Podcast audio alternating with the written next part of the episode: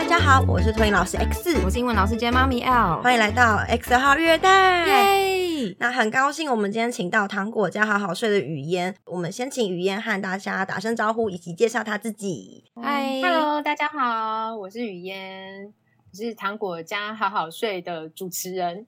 那我们上一集聊到很多关于睡眠的问题，接下来有一个 L 的困扰，就是我的我的困扰可能这个情况比较长一点，因为从他是新生儿的时候，我们其实就是有同房，但是不同床。那他其实是可以睡在婴儿床，大概一年半左右的时间哦。当然半夜可能有醒来啊等等这种反复反复出现的状况，可是原则上一岁半之前他都是睡自己的婴儿床的。然后我们甚至就是中间也有换床，换了一个比较大的，可是都是还蛮正常的睡，没有什么问题。可是在他一岁半后某一天，突然间晚上就会开始会哭，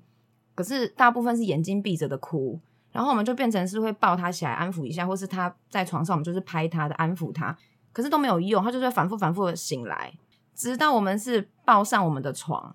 自从睡上我们的床，在我们两个中间之后，就没有再发生半夜突然间哭醒的这种情况。可是我们那时候就变成是有点困扰，因为我们本来他那样子的模式是他自己的床，他自己睡得很好，变成睡在我们中间。那中间我们有尝试想要再让他回去睡他的床，可他可能因为年纪也比较大了，也会表达了，就会讲说可能会怕黑，可能很可怕，会害怕。可是其实我们的环境一直以来都是开一个小灯，这个条件是没有变的，所以我们就变成说增加一个在他的床边放一个小灯。让他是，比如说他踩下来的时候，就可以看得到附近是有亮的，而且其实他的床就在我们的旁边，就他其实走两步就到了，并不是说不同房间很远。我们中间有尝试让他回去睡自己的床，然后就是他有喜欢的娃娃，说那娃娃陪你睡，他可以选他想要抱哪一只，还是哪一个要放哪边，就是都是他安排的，被子、枕头什么的要躺哪一个盖哪一个也是他选的。然后我们曾经也试过，就是拿我的被子给他。可能有妈妈的味道，比较安全感吗？还是怎么样都没有用。他可能就是好不容易成功了一次，但是我们的睡觉时间变成完全拉长。我们家原本是表定九点就关灯，他可能会因为这样子的环境转换，会拖到十一点还没睡。只能放弃这个选项，因为我们还是要上班啊。你们还是有自己的事要做。对，我们还是有自己的事情要做。因为我们居家的格局是我们是那种挑高的套房，所以我们他睡觉我们是必须全关灯，我们什么时候不能做？但我们也不知道怎么办呢？因为他的床现在就是宛如置物柜。对，婴儿床只要没有小孩睡在里面，就是大型置物柜。对，他的娃娃都在上面，玩具都在上面。对，然后我们想要调整，但是他也是不买单，然后反而他还会觉得好像在玩，就是都摆好整齐喽，然后躺上去，然后滚滚滚个几下，讲话讲个几次，然后又说我要 我要上去睡，就会再回到对，回到我们的床。然后其实某种程度，我们已经有点对这件事情就已经呈现放弃的状态了啦，因为这不是我坚持就可以赢的事情哦。这句话很重要，这不是我坚持就可以赢的事情。这句话是迷思哦哦，是迷思。事情在小孩身上，就是只要合理的要求，是你坚持，他就可以成功。那我们现在就来看这个要求有哪些 不合理的要求。嗯，首先你刚刚说你们是住套房，对，那你们的房间睡觉那个房间门没有门，没有门，所以他睡觉，如果你希望他早睡，然后你们再去做你们自己的事情，他是完全知道你们两个是没有在睡的，他可以知道，对，完全在灯光也会被影响，对，会。这个首先就立你于绝对败之地。你先想一个，我觉得我最喜欢跟家长讨论，就是我不喜欢把小孩变得好像他们就是特别的生物。你们会开玩笑说他们是半兽人啊、外星人啊，的确，他们有些时候真的会让你觉得很难理解。但是百分之八十的状况，我们可以问问我们自己，我们就会觉得他们也没有那么奇怪。就是先生的话，大部分老公都喜欢打电动的话，他们也是都打熬夜都不睡嘛。可以，但年轻的时候啦，现在没办法。但是也是打到超过体力到一个某种程度才去睡嘛。对，那你自己呢？你自己有觉得你就是时间到，觉得自己有一点疲倦讯号了，你就乖乖去睡觉，还是你会盯一下？我觉得因为现在有小孩的关系，就更会盯了耶。因为他睡着之后才是我们的世界，就是熬的是自由嘛。对，所以也就是说，这个家里三个人，小孩先不要管，两个大人都在做明明该睡但不睡的事情。对，所以我们再回到小孩身上，你觉得他知道自己累，他会愿意去睡吗？不会啊，不是身教不身教的问题哦，那个就叫做人性。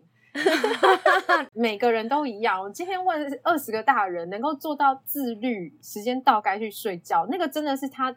打从心里做了一个很大的决定，他决定要这么做，那有点逆人性，他去改变他自己贪玩想去玩的状况。但是大部分的正常人就是无法逆人性，好好玩呢，我们就是想要拼命玩，一直玩，一直玩，玩到我快要倒了，我老了，我真的不得不了，我只好提早睡觉时间。所以小孩也是这样。当你理解你的孩子跟你没什么差别之后，你就不会那么生气，说都已经这么累了，我才不去睡觉。你这句话就吞下去，因为你也是啊，先放过你自己，没错，对吗？那好，我们就知道他是这样子。那为什么我刚刚说你家必败嘞？原因就是门没关，灯全开。外面的世界还这么好玩，爸妈都没在睡，为什么只有我在睡？那个诱惑一直在前面跳，然后你不去吃它，很难呢，很难。所以你的小孩没有没有很过分，他首先就是 前面一直跳东西，他还努力十一点十点半就去睡，他已经很认真了，他已经尽力了，已经尽力了，很尽力了。因为确实他可以，他就跟你 party all night，跟你拼到最后，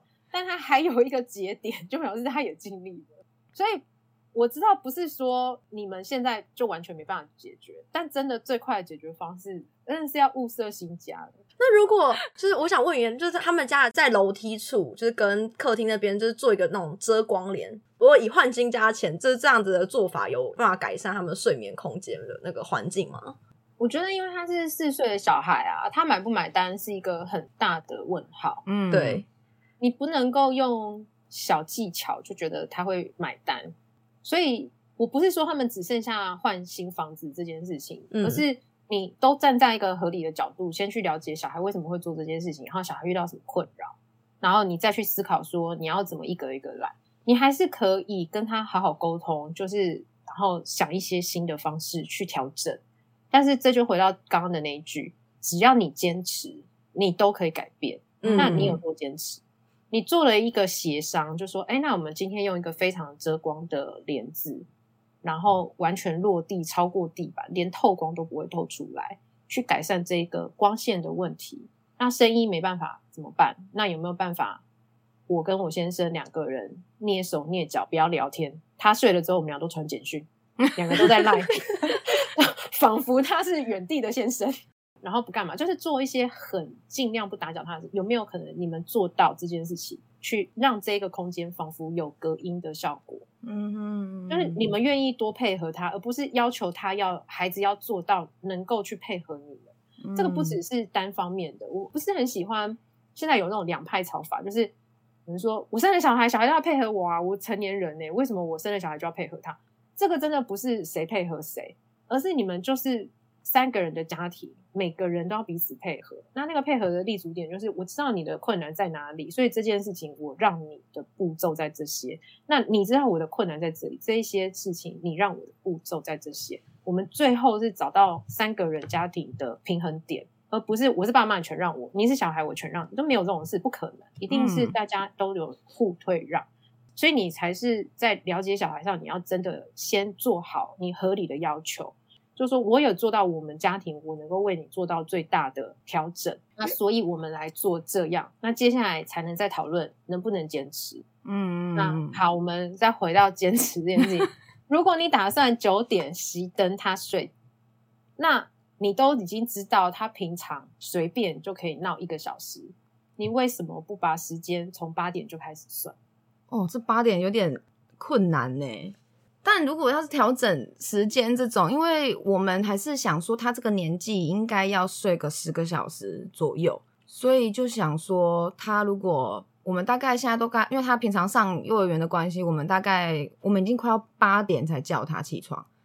所以我们就自己在那边算，觉得好啦，他如果十点睡着，睡到八点。好像还可以勉强有十个小时，所以就觉得这个时间区间觉得还可以。可他有时候如果过十点半，就会觉得哦，拜托我已经陪你一个半小时，我躺在这边，然后什么都不做，什么都没做，然后就我的情况，当然有时候我是真的就是躺在旁边陪他睡，到我自己都睡着了，或者是说我就是我不想要我也睡着，所以我就是在做别的事，比如说划手机，然后他可能就会讲说，你躺下来，你陪我睡，你不要看手机什么，他会讲这种话。对，所以我就我也很认同，就是刚刚讲的有没有专心陪他这件事情。就是有时候我有提醒我自己，就是我要专心的陪他，可是我最后通常都是我先睡着，然后他还没睡着，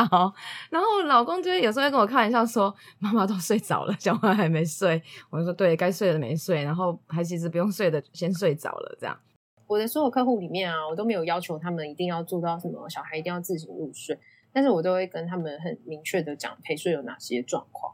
陪睡的第一个状况就是，你就是在那边诱惑他不睡觉的人，你必须要认命。哦，就算什么都不做，躺在旁边也不行，对不对？也也会躺在旁边，就是有可能他可以跟我多讲一句话啊，有可能他还可以再跟我拥抱一下，哎，有可能他说不定还有机会再跟我讲个故事啊。人生就是有无限可能才充满希望，而你的存在就是希 望。所以陪睡妈跟陪睡爸到时候都会火大，就是他觉得小孩怎么一直都不好好躺着，一直想过来干嘛？眼睛又不闭上，对，你就是定在那里给他知道这就是希望。那你要求他。不要找你这件事情很违反他人性啊，那怎么办？不不要在他旁边吗？所以陪睡的你们真的就只能够稳如泰山，死都不动。每次的尝试都结束在没希望。他有可能尝试的次数比较少，但是都不可能不尝试。哦，这个就是如果你决定你要陪睡，你就是要想清楚，你一定会遇到这个问题，然后这个问题绝对就是会一直存在。因为我们陪睡者永远就是存在啊，所以希望永远就存在，希望就永远存在，希望只能这次希望袭击不成功，哎，不成功，但他还是可以不断试，试到他今天决定不试，每天决定不试的次数都不一样，嗯，都不可能一定，所以你就是要欣然接受这件事情，所以每天陪睡的时间有长有短，都看天吃饭，对对啊。你真的接受这件事情，你就比较不会有那个心理觉得说，为什么今天陪睡两小时，为什么昨天陪睡三十分钟就好了？你就会觉得说，这就没办法，谁叫我就要来陪睡？所以我今天陪睡这件事情，我就是全打开，我没有时间限制，我就是这样子，你才有机会比较快陪睡完。因为啊，人是这样子的，如果呢，我感觉你有点不爽了，我会把你的情绪变成我的情绪。为什么会这样呢？小孩是没有办法去。呃，筛选他要不要接受大人的情绪，他是一定要接受的，这也是生存法则。如果我们今天还是采集系妇女，我背着我的宝宝，我去树林里采集，结果我看到一只熊在我前面，整个人立刻紧张，那我就安静不动。我的宝宝这时候如果是北七，他在那边笑，他没有立刻感觉到妈妈紧张，都已经凝固了，还在那边哈哈哈哈哈哈，我们俩就被熊吃掉了。嗯，所以他瞬间要感知我的情绪，把它变成他的情绪，他就要安静、紧张、感觉危险。所以当我的孩子在没有办法把我的状况排掉，他把我的情绪是全吃的。那当我被送情绪不爽的时候，他全吃，他就也开始他有他的不爽，他的情绪。然后再加上他还有真的自己的情绪，尤其是四岁的小孩，他有自己的情绪，他就会觉得说，我又没干嘛，我就只是爱你而已啊，你就是希望啊，你怎么叫我不过去呢？然后你又已经生气了。他既抓到你的情绪，他又抓自己的情绪，接下来他就可以跟你闹很久，因为他有很多种情绪要处理。尤其是小孩在累的时候，又更更容易有情绪。对，但是如果你没有你情绪啊，你就是很放空啊。他只是尝试希望失败，尝试希望失败，在这个失败当中感觉有情绪，情绪过完就结束，就去睡了。这件事情就简单多，就会快速一点。嗯，那这些快速也都是相对性的快速，就是相较于他有情绪的时候，相较于快。那至于能多快说哦，保证每天三十分钟入睡，这不可能告诉你，能够告诉你，我就是巫术了。所以陪睡真的很辛苦，陪睡真的你要能够让自己超脱到那一个境界，我都很佩服陪睡嘛。所以就是自己知道，我自己做不到。那所以如果说在这个刚刚说这个希望尝试希望失败落空这样子的过程中，小孩不会因为这样没有安全感吧？不会，原因是因为你有没有跟他说好。嗯，睡觉时间就是这样啊，睡觉时间就是你睡你的，我睡我的。那他会因为尝试失败而哭，跟他因为尝试失败而没有安全感，这真的跳太多了。嗯嗯，我觉得现在尝试失败就觉得啊，我好挫折哦，所以我不开心，就这样而已。但是我们在于安全感这个讨论下，都扩大的很大，太广。好像老年小孩一哭就是没安全感，但是没有这么容易没有安全感。嗯嗯，所以他在。挫折上就是我很挫折，所以我不开心这件事情，我们比较难认同，我们反而觉得啊，他是不是就没安全感？但不是，嗯嗯，我在这里啦，我就已经存在，就像你说的，我都在这里，有什么好害怕的？但他还是可以感觉挫折，他也可以感觉这个黑，我觉得害怕，跟你在不在没有关系。嗯如果你通通都可以同意的话，你就比较不会焦虑说，那我帮你解决什么？我帮你解决什么？我还要再创造什么给你？不用啊，我就是陪你睡啦。那你不睡，你睡不着，你因为我不陪你玩，所以你挫折，你不开心，那你伤心，OK 啊？那如果假如说是另外一种情境，就是延续刚刚那样，比如说我叫小孩睡，然后眼睛还就是不闭上，已经就是过了半小时、一个小时，那就是比如说我有情绪，我可能跟他说：“你赶快睡觉，已经很晚了，你为什么还不睡？”这样子的，比如说语气上让小孩有情绪了。就像刚刚说，他可能接受了我的情绪，说他开始哭，然后哭就跟我说我要找爸爸，我要爸爸陪我睡。那像这种情况，他是不是呃？他是想要尝试改变这个环境的条件吗？还是说他是想要做什么样子的变化？都有可能是这样，也有一个很简单的原因，就是小孩不喜欢在一个他觉得很不安的状况之下。你有情绪对他来讲就是不安的情况，这个跟安全感没关系。嗯你造成他的不安是一个事实，要勇于承认跟面对他。嗯你火大了，你还让他觉得说不行，你现在觉得超有安全感，你就是太扯了。所以你同意嘛？他觉得你让他感觉到不安，他希望回到安全的感觉，所以他想要换人。嗯那这也很合理。那你可以同意换人，你也可以不同意换人。你如果要不同意换人，你也要把自己的情绪重新稳定好，你才有办法真的帮助他觉得啊，现在没事了，我好，你也好。那你有刚刚因为我造成你的不安的情绪，你发泄没关系，我陪你走过。因为我觉得正常人嘛，我是妈妈，我是正常人，我终究是会有情绪，我有情绪表现出来就是这个样子。那我收好，然后你因为被我影响，你有情绪，那你也正常发。你发完之后，我们两个就又没事，我就又回来。但如果你完全受不了，那说不定他的提议反而是好的，嗯说不定换人最简单。因为现在就是太常有一些教养文章，一定都会讲到什么问题发生，什么问题出现，就是说小孩没安全感。我觉得就是刚刚有提到那个安全感跳太多了，那个问题太复杂了，所以这个真的是我觉得有点醒我们，就是不要什么事情都往安全感方向走、欸。真的不要什么事情都往安全感方向走，但是你要认同你的小孩因此感觉不安，嗯这件事情是确切的。就像我们刚刚说的嘛，他爬到很高的地方，他看到下面，他就觉得超不安的，很可怕。那你要说，哦我、小孩超没安全感，他站在高处他都没有觉得很安全，你不是强人所难吗？嗯你把这个小孩觉得不安的情绪很确切的独立出来看，客观的看，说对啊，这些情况他的确要觉得不安呐、我同意，我觉得很合理。嗯安全感是安全感，那是不一样的事。然后其实还是可以协助小孩走到能够自己入睡，这个也是你要陪伴他去走过那个路程。那个路程不是你一开始觉得说我提供他喜欢的娃娃，甚至如果你们说好，那我们家现在假设搬新家了，有两个房间，他有一间，我们有一间，那我让他自己去布置啊，他真的自己选床具啊什么，就像你说的，什么都他喜欢，什么都他说好的，结果他还是不睡，这些你都要理解，这是正常的，因为他嗯跟你睡的时间已经有一大段时间，他喜欢这个样子，嗯，他就是喜欢才会天天去你房间，在你的床上睡。那要从他喜欢的到一个新的状况，除非他自己决定，不然他随时反悔也就是正常。嗯，那你要怎么样加强那个喜欢？不是只是去游说说这个超好，这个超好，而是你同时也要让他很清楚知道，你没有打算开这个房间、这个床给他睡了。嗯，你就是要真的做到这件事情。那他因为你帮他做了这个选择的改变，而所有又回来了，他有情绪，他有不满，你都不用要求他要欣然接受。嗯所以他哭，假如说他今天要哭一个小时，因为他不能够去你床上睡，你说真的，你就是要忍了。嗯，那一个小时，你不是要想尽办法叫他不哭，或是说好了，你哭很久了，你这样够了没？当你说出这句话的时候，他又悲从中来，因为他更久觉得他连哭几点都要被人家管，他人生有没有这么可怜？这就是为什么你每次跟小孩说你哭够了没的时候，他都哭更久，因为他就觉得天哪，我连哭的自由都没有，人生还有什么自由？他要再继续哭下去。但当你不说这句话的时候，他哭终究是有尽头的，因为他永远就是他就是这一桶之间要哭，他就是把它哭完。但是当你干涉太多，他你就是给他新的在柴火去哭。对，对对对，你帮助他补充哭的动力。所以面对孩子情绪，你真的要想清楚，你是要成为他的加油的人，还是成为陪伴他就把这个东西烧完，然后好好陪住的人？那我现在问一个假设性的问题：假设说今天一个小孩可能换了环境，有没有可能会发生，就是他到了这个环境新的环境，然后他呃可能不适应，或者是说他可能有一些不安，那导致他本来的可以不用包尿布的这样子的行为又再度发生？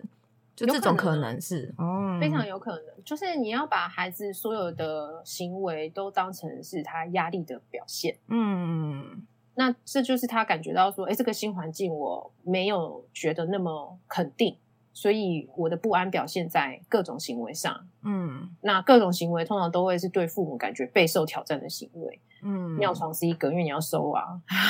打人可能是一个，就 怎么变暴力了。然后各种生活上的不配合也可能是一个。嗯，这些其实都只是小孩在告诉你说，我承受到一些是我没办法处理的压力。嗯，那你要帮他找到那些压力，他没有办法这么确切跟你说，因为我压力很大，所以我没办法做到。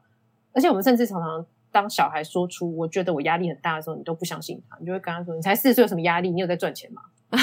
对大人会有这种反应，哎，对，？” 但他在他四十岁的人生里面，这就是一个压力了。你要能够从四十岁的角度去认同他有他的压力，就像我刚刚说的，他可以觉得你生气，他觉得不安啊，你都认同这件事情，他才有办法跟你一起找到如何面对这些事情的方法。因为我们我们之前在班上有时候打电访，就可能小孩有发生什么特别的事情，然后我就会问爸爸妈妈说他最近有没有发生什么特别的事，他的行为有没有什么改变了。然后就是爸妈就会想一种感觉没有啊，就之类。可是就是因为学校就是有点不寻常，反正抽丝剥茧后总会问出一个点，然后没错，对，就是其实真的有一个什么变了，可是就是大家都不觉得那个是有问题的，可能大人觉得很小的事情，对对。对，可是就比如说，呃，睡觉的时候可能会听的歌换一首了，就会因为这样而生气，都是有可能的。哦，对，然后就会发现说，其实真的怎么讲，小孩压力来源远超于我们想象的。嗯嗯，很多人都会说啊，那是不是就是什么秩序敏感期？我其实很不喜欢，就我刚刚说，我们不会去帮小孩套一些，就是哦，他很特别，所以他有什么秩序敏感期啊，还有分离焦虑，我都不会这样讲，就是跟家长分享说，其实在你身上也是一样，因为你想想看哦，小孩不论我们再怎么尊重，你走什么派教养，什么超尊重派，小孩的人生真的百分之八十都掌控在父母手上。嗯嗯，那你想想看，一个人他的人生百分之八十都不在他自己选择里，只有二十 percent 的选择权。那那些小小的事情，是不是如果连这一点点都被拿走，他就只能崩溃？嗯，就像如果你去当兵，你每天就只能够有半小时讲电话时间，就今天跟你说半小时全部取消，你也很崩溃。那这时候就说啊，拜托，明后天又可以讲了，干嘛今天崩溃？你就觉得靠腰的，我就是每天这么想，你就一堆理由，然后很暴走的说出来。嗯小孩也是这样，所以没有什么叫做秩序很敏感，就他能够控制的就是那些拖鞋排好，你不会管他，结果你现在又把拖鞋摆乱，他一定就觉得很崩溃啊，就是像这种的感觉，你就觉得嗯哪有那么夸张啊，就这么一点点而已，但对他而言，那就是真的就是他的小世界，那就是他的全部了。对，二十因为他就只能够控制部这，件事情，然后你还不给他，对啊，因为其实像我们有时候在就是爸妈可能遇到一些，比如说吃饭啊、什么睡觉问题，然后就是我们都会以那种有策略的告诉他说，哦，假设今天吃饭，因为吃饭就是必然要做完的的一件事，嗯所以我们会引导家长说，创造一个小孩看似可以选择，但其实主导权还是在爸妈手上。对，那然后问语嫣说，从以前上课啊、实习到现在，有没有遇过睡眠训练失败的经验？或者有是有有，怎么样的小孩会睡眠训练失败，或者是说什么样的情况下就导会导致无法成功训练？我觉得这个很诚实的回答的同时，不是在推卸责任，嗯就真的很靠父母的角色。父母如果没有办法坚持，跟情绪没有办法很稳定的话，是很难成功的。因为就像我说的，他需要再把你的情绪抓进去哭他的更多的东西。那你面对一个在哭泣的小孩，你本身就已经都已经很难平静了。那他如果哭更久，那你就又更觉得这件事情根本没有效果。嗯，那这是一个恶性循环。那同时，这个恶性循环也会影响到我提供的建议，因为你会觉得没有效果嘛，你可能就会增加一些我没有建议你的做法，或者是你改变了我建议的做法。那这些就会让我提供你的这些方式变得我没有办法掌握，之后我就没有办法回答为什么它变成像现在说的这个状况。嗯，因为太多超过我能够控制的地方了。所以，如果你照着我的方法，然后照着我的建议，尤其在心情平稳上面，然后尤其在接纳他的抗议、接受他的不开心这一块，通常都是在一定的程度进步上去的。嗯那如果没办法的话，可以再来重新讨论到底遇到哪些困难，我也可以重新再调整啊，再跟你解释啊，这些我们都可以再讨论。但是如果没有就一直改变做法的话，那后面就是就是太乱了。那你问我，你发现我也回答不出来的时候，你也对我会没信心，于是你就会加入更多的诠释，场面就真的我不知道会怎么走去。就像他现在的感觉，就像是这场实验已经加了太多我不知道的变异因素。明明我没有叫你要准备的材料，但你都给我放进去了，这样。对，对所以就变成你已经不知道后果会产生出什么东西，或者是你已经抓不到到底是哪一个变异因素影响小孩变成这样子的发展。对啊，但是我不是说全部的家庭都要模组化，就像我刚刚说的，不是每个家庭来找我，全部通通是做成不陪睡、独立睡眠的小家庭。我们可以接受很多家庭不同的情况，嗯，但是就是要先说好。嗯嗯，先说好之后，我就可以告诉你，因为你有这些、这些、这些状况，所以你可能会遇到这些、这些情况。那在我的协助之下，你可以做到哪里？这个大概有可能是这样，你能够接受吗？那最不好的状况可能会停在这里，嗯，但是也是因为我们有这些变因，所以这样的结果，就是大家都要先坦诚啦。我们要先很清楚彼此能够做什么跟不能够做什么，我们都先讨论。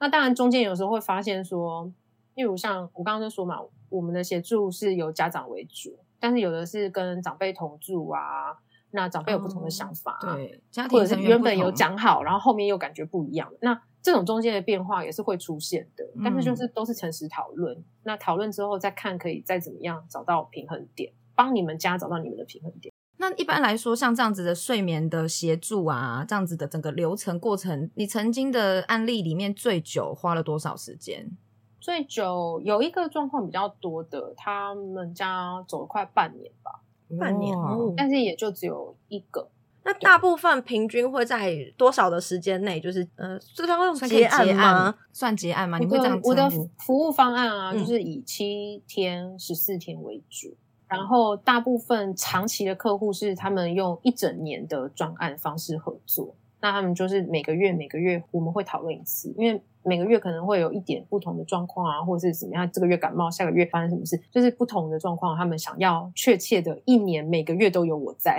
那这种就会哦是每个月的服务这样子，嗯不然如果是。大部分就是，哎，我原本的睡眠状况我不喜欢，我想要改变成一个不同的睡眠状况。那看家庭自己选择，那也不是我要求他们一定要七天或十四天，我会给他们一些参考的，因为到最后还是你最了解你的小孩，嗯你最了解你家庭有哪些状况。例如说，你家是有很多人不同的人在照顾他，或者是你们家的行程比较多，那这些都会让他能够稳定在一个比较固定的状况，你期待的样子，需要花久一点的时间。一样就是变音越多，越需要长时间调整。那你就可能不会选七天，你自己觉得十四天比较好，或者是说哦，我小孩超固执，我觉得他七天一定不够，我觉得要十四天，这种也是可能。所以我会跟他们说一下说就有这些考量的部分。那你们自己看完之后，你跟你先生讨论一下，你们对于你们自己孩子的理解在哪里？那你们觉得哪一个天数比较适合你？嗯，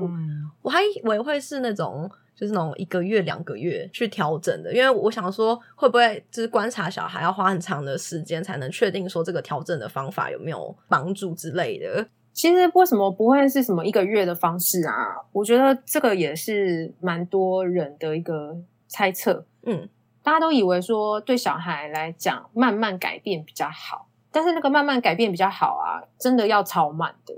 那个绝对不是说我一个月来改变一个方式，因为用一个月来改变一个方式，其实其实是蛮快的。嗯，小孩子等于是他刚适应了一个情况，一两天后你就要再换一个方法。那对于孩子来讲，其实一点都不温柔，嗯因为他等于是整个月每一两天都要接受一个改变的挑战，对，所以他崩溃的期间就是这整个月每两天崩溃一次，嗯，然后每两天再崩溃一次。我觉得那个对小孩来讲是负担，除非你把这个真的做了床过水无痕，你可能要拉半年一年的时间，那才有叫做微小改变，然后很温和的。但是如果用一整年的时间去拉的话，通常家长其实是属于半放弃状态啦，就是没在改变，嗯很难 set 一个 goal 用一整年，然后一步一脚印的这样走过去，所以这也蛮不符合成年人的人性。对确实反而对于小孩来讲，你很明确的就说，哦，我希望做到一个什么状况，然后一开始就讲出来，然后一开始就往这边走。小孩只有一次改变，所以就像刚刚一开始说的，今天要做睡眠调整什么的，与其是从妈妈开始去调整，不如直接换一个人，因为直接这是一个方法。一个模对式，但是不论做什么的话，我都很强调跟孩子沟通。嗯那个沟通不是真的每天都在问他好不好，你既然都知道百分之八十在你手上了，你要做的是一个李明广播。你就是预告他啊！你的预告不是就是李明广播吗？我跟你讲说我们要消毒，我就是会派人去消毒啊！我也没在问你说今天这个黄道吉日好不好啊？对，那你收到通知就是哦，那我准备一下。对，你跟你孩子之间的关系，尊重他在那些必要的事情上面，你也是一个公告的情况。你不要明明在做公告，然后又假装很民主，问他好不好？那他回你不好，你要怎么办？对对，你还是照做啊？那你干嘛问他？他就觉得你屁啦！你问我，你根本没有接受我的意见呢。就是你都问假的，对，那你就是问假的。但如果你只打算不打，你就好好不打，你就不要用说，哎，那我们来讨论一下，没什么好讨论。你没有跟他讨论，你就不要假装去讨论，嗯，就是有信心的去做到你该做的不打工作。那你真心不打，就是诚实的跟他讲，那你也要很有肯定的知道说，哎，我给他的设定的这些都是合理的。就回到这个，我确定我的要求合理，我就可以告诉他我们要怎么做。嗯，我觉得刚刚语言讲到这个，让我想到上次我们带他去买玩具。上次我们妹妹生日，然后就是 X 家买玩具给她，然后我们其实那个时候现场有可能四五组那种森林家族的扩充组的，所以是有几个选项。然后我们大人，我觉得这个很符合刚刚他说的那种情况。我表面上给他选择，可是我其实希望他选其中某一组。所以我就变成好，我说那对我就我说那我我说四组好了，A B C D，我就先给他看 A B，然后他可能 A B 都不要，然后我就给他看 C D，他要 C，可是其实我想要他选 D，我就又再重复我说那 C 跟 B 你要哪一个？C 跟 A 你要哪一个？就是这样反复反复的去做选择，他从一而终的就只要 C，他不要我们其他我们预期心里所想的，所以这个就很像刚刚雨嫣说的，你如果没有要给他选。你就不要不要问他好不好，就是你如果真的只是要告诉他要什么，就是告诉他，那你只能买哪一个，或是我们要做什么事情，我们要执行这件事情，你就直接买给他，不要给他假民主说好不好。就是像我的情况，就是他那个时候说他不要，我就说。可是我觉得这个 D 也很可爱耶，就是我又想要去引导 他，对，想要说服他，但是可能就是因为他有他的想法，所以最后我们也是顺着他的想法，就让他买了他想要的。最一开始就是讲好他挑，所以我们就尊重他，真的就是他挑。对对，所以就是真的假民主，对，不用不用假民主了。对，这个真的不容易啦。但是你重新思考你跟孩子的互动，你会希望他是信任你的，嗯，那你就要不断让他有机会相信你。所以你给他选择的时候是真心给他选择，也没有中间的那种假议题啊，想要说服你啊，反正就是哦，你选你就可以。所以你在跟你孩子互动的时候，你是先要问你自己，嗯嗯，你都不是先出手把东西放在孩子前面，你都是先跟你自己确定好了，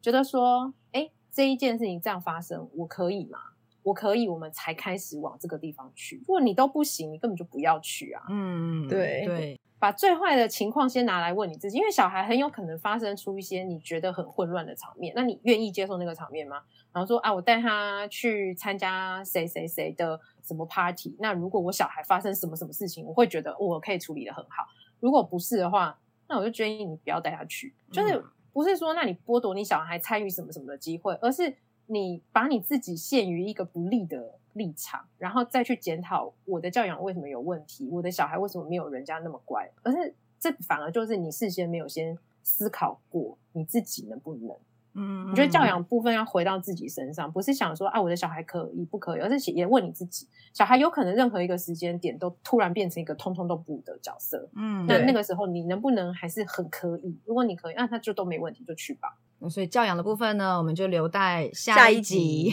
对，那最后想要问雨嫣，在睡眠的部分上有没有什么建议，或是有没有什么好方法可以分享给爸妈的？我觉得要把环境除了安全以外，要做到一个无聊。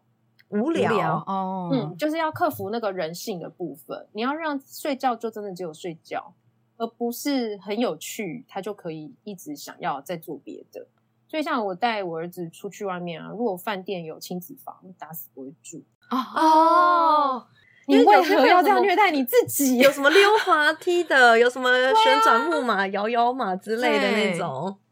对啊，你叫阿姨住那一间，然后去阿姨那边玩一玩，然后回房间没有，你既玩不到，然后睡觉又可以好好睡。哦，原来是这样，不然他就会只想要玩啦。有这么好玩的东西在那边，我干嘛睡？对啊，对不对？就是回到一般居家的环境，你就要去想，如果他床边有玩具、有娃娃、有故事书，那他为什么要睡？就这些东西我垂手可得啊，我直接拿就可以开始玩，为什么要睡？对，这个意思是说小孩，房间啊，家徒四壁风。所以也不要有陪睡娃娃这件事情，不要抱着睡而。且娃娃可以，但是就是有限度的。嗯，你陪睡娃娃的目的，你也要想清楚，为什么你要给他一个陪睡娃娃？我自己觉得陪睡的东西是为了环境转换的容易度，哦例如像我的小孩会在我家睡，会在阿公家睡。就我出门的时候，他就去阿公家。嗯那在阿公家一样，就是婴儿床。小时候啦，小时候是睡婴儿床，然后黑黑的房间，就不要有灯光刺激。